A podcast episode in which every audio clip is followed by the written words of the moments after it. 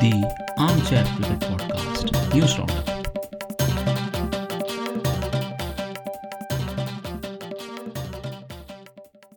Hello, all. Welcome to another episode of Armchair Cricket Podcast News Digest. In this episode, we will take a look at the ongoing cricket news, both on and off the cricketing field. Today's edition, uh, we would like to first focus on the England versus Ireland ODIs, which have actually kicked off the uh, Men's ODI World Cup Super League. So, um, there are two ODIs that have actually happened uh, between England and Ireland. The first of which was held in Southampton on the 30th of July.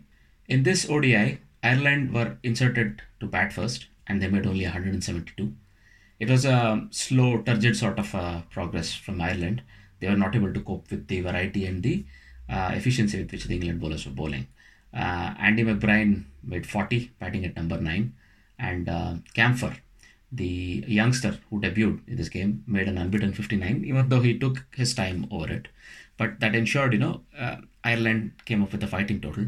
But um, the English openers looked in serious business with Jason Roy getting to 24 in no time at all. Even though Bairstow failed, James Vince picked up the scoring rate, and in the end, Sam Billings and Eoin Morgan really accelerated, and uh, England were able to win with more than 22 overs to spare.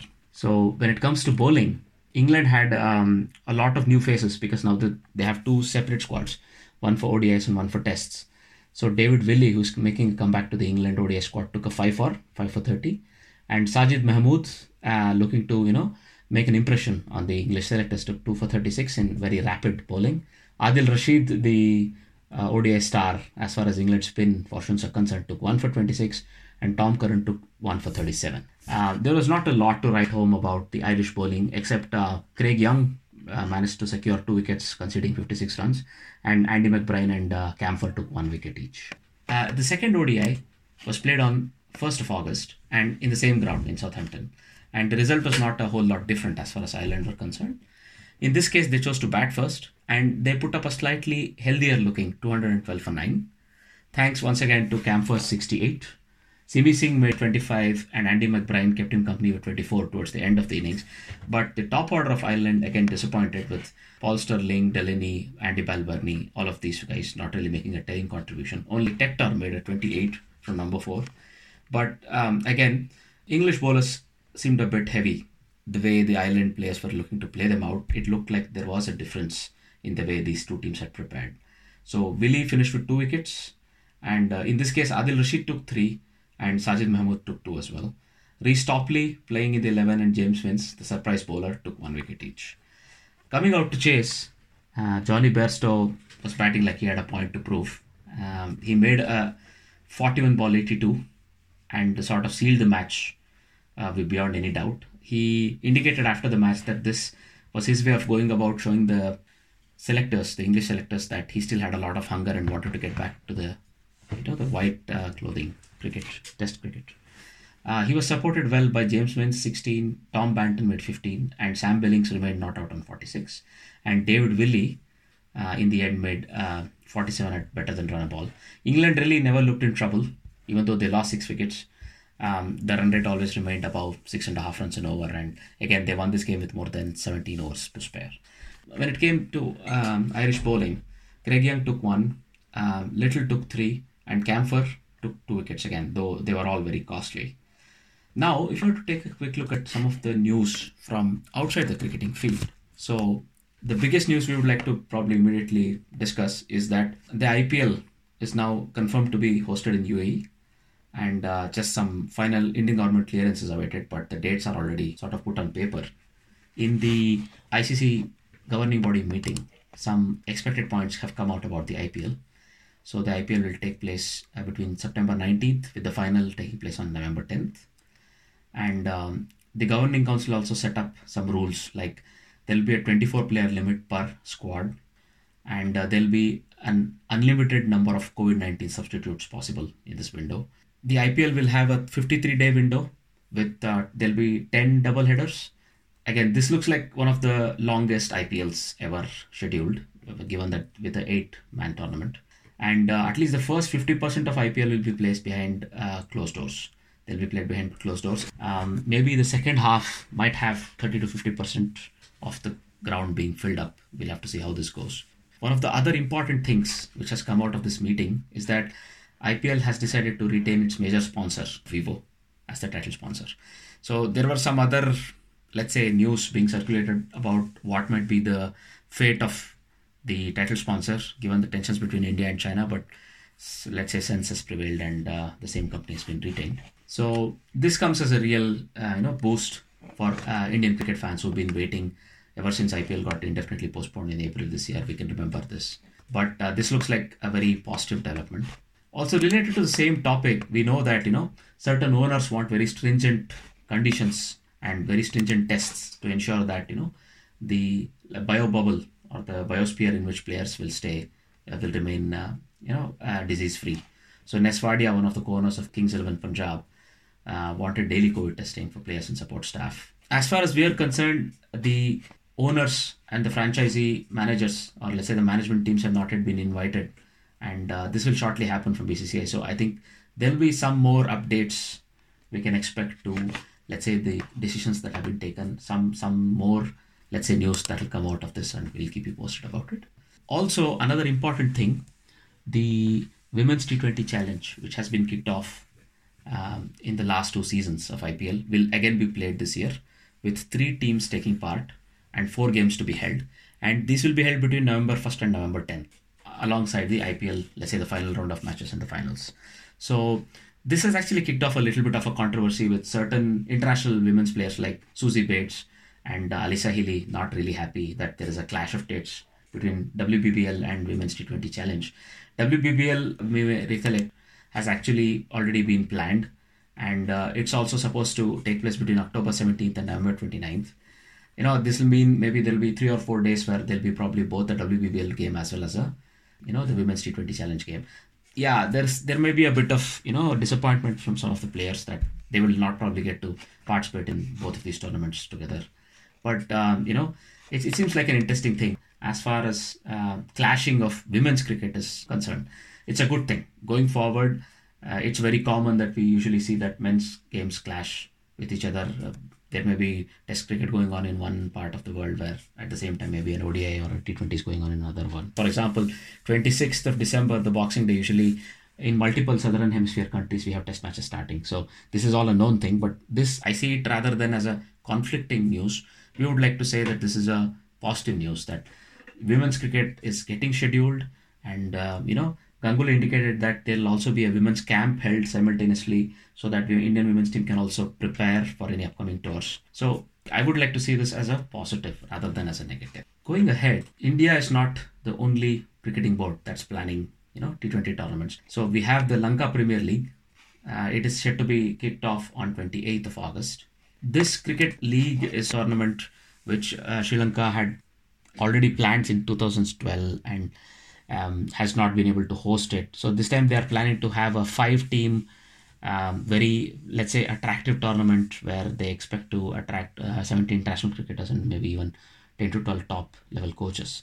So it will feature 23 games, we are told, and it is going to be held in Khettarama, Sooriyawewa, Pallekele, and Dambulla. So these are the let's say the four day night international stadiums that have already been chosen and the rest of the logistics are being worked out. So it's going to be very interesting to see how the Lanka Premier League unfolds, considering that you know many countries or players from many countries are not actually playing currently. Maybe there'll be a good turnout. But one of the tournaments that it may clash with is the CPL. So the Caribbean Premier League 2020 is slated to begin on 18th August, and the final is set for 10th September. Let's say the entire uh, match schedule has been posted, and uh, yeah, it looks like the entire tournament will be hosted in Trinidad and Tobago, um, the islands of Trinidad and Tobago, and the matches are going to be split between Brian Lara Cricket Academy, Queens Park Oval, and mostly the final also being held in the Brian Lara Cricket Academy. So it's going to be an interesting, uh, let's say, time for us cricket fans because by the end of this month we can expect probably two, you know, Premier Leagues to kick off. On top of this, there's always the English summer coming to an end with the English first class season having just begun on August 1st. and the Pakistan England um, internationals, the tests also going on simultaneously. So, all in all, a lot to look forward to if you're a cricket fan. At the same time, when it comes to women's touring, there is a little bit of a blow that Indian women's tour of uh, England, which was scheduled in September, has been called off, uh, unfortunately, due to the COVID uh, 19 conditions. Similarly, another women's cricket team, the South African women's cricket team, has suffered a little bit when three members of its players and support staff have tested positive, and the names of the infected people have not actually been released. But uh, we will probably get to know more, a little bit more in the upcoming days about this. Another tournament that has unfortunately faced a little bit of a reversal is the Euro T20 Slam. So this we know was already sort of doubtful in 2020, but now it has definitely been postponed to 2021 because there are no definitive windows available where you know the cricket boards of Ireland, Netherlands, and Scotland are able to you know identify and hold this tournament. So it has definitely been postponed to 2021. So those of us who live in Netherlands uh, will continue to be disappointed, unfortunately, because this would have been a good tournament for uh, you know watching some international uh, stars coming to play. Moving on, in a sort of a bizarre uh, turn of events, the Afghan Cricket Board has sacked its chief executive, Lutfullah Stanikzai, for mismanagement, unsatisfactory performance, and misbehavior with managers. So there is a detailed letter that ha- it has written to its uh, former chief executive, and this has been, let's say, published on certain um, sites, cricketing sites. So uh, we'll probably keep you posted on how this this story evolves. Moving on, uh, in another fairly bizarre turn of events, it's just come to light that a company that's based out of Isle of Man, a company called as Broadsheet LLC, which previously had a contract with the Pakistan government and the National Accountability Bureau of Pakistan. Apparently, there have been some arrears owed to them, Broadsheet LLC, and they have threatened to seize the assets of the Pakistani cricket team that's currently touring the UK. However, not a lot of action has happened on this because PCB is an independent body and it's not as such associated with the government of Pakistan uh, and its assets cannot be seized in this way. But nonetheless, it's sort of a bit of a spicy news on the sidelines, whereas the cricket team of Pakistan is uh, probably you know preparing very hard for the upcoming series against England. In another interesting news, the Supreme Court of India have deferred the Sourav Ganguly Jay Shah extension matter to mid-August. So in a couple of weeks, we will get to know more. Uh, August 17th is the date set by the Supreme Court. Whether these two office bearers whose uh, uh, terms were supposed to end because of uh, you know the previously set deadline that uh, they cannot uh, continue for more than six years in a row and they have to take a three-year cool-off period. there has been some petitions and counter petitions filed in the Indian Supreme Court to try to negate this. For now, there is no there is no update on this, and the Supreme Court will give us a decision on the 17th of August. In another interesting news, Umar Akmal, the Betmar of uh, Pakistan cricket, he had previously been slapped with a three year ban, but an independent adjudicator has halved this ban to 18 months. Um, the independent adju- adjudicator is uh, Judge Faqir Muhammad Khokhar, retired, a former Pakistan Supreme Court judge. And uh, this justice has actually determined that, you know, maybe the ban of three years would have been too harsh, and this has been halved. Um, but nonetheless, this this is still a bit of a blow for Akmal, given that he's now uh, 30. Maybe you know, they say if you're a batsman, your probably most productive years are between you know 28 to 32, 33, and a major part of it might be lost. Nonetheless, let's say once he comes back, he's able to make up the time in a very effective manner. So we earlier had a quick chat about the Men's ODI World Cup Super League. So what is this? So this is basically a road to the 2023 World Cup where there are 13 teams that will be involved and 156 matches. Every one day international that's going to be played between these 13 teams, the 13 teams include Zimbabwe, Afghanistan, Ireland, and Netherlands, will be a part of this ODI Super League and there'll be a point system which determines which are the top seven teams that will qualify and which are the teams that then go into a playoff with six other associate nations to become the two teams that will qualify for the finals. So seven teams and India, who's the host of the upcoming 50 over World Cup, would already qualify. So this has been uh, sort of set in uh, motion. This is again a very good way of making some bilateral ODI tournaments have some relevance. So this is a very good move by ICC again. So these were all uh, some of the most interesting news that we wanted to discuss in this episode of the Armchair Cricket Podcast News Digest. You can always write into us as well you can always contact us at armchaircrickpod on Twitter or armchair.cricket at gmail.com or leave us a comment in any of the podcasting apps that you can that you use to listen to us. All of these are available in the episode notes. So, hope you do stay tuned in. Uh, continue listening to Armchair Cricket Podcast. Thank you very much. Bye bye. The Armchair Cricket Podcast News Roundup.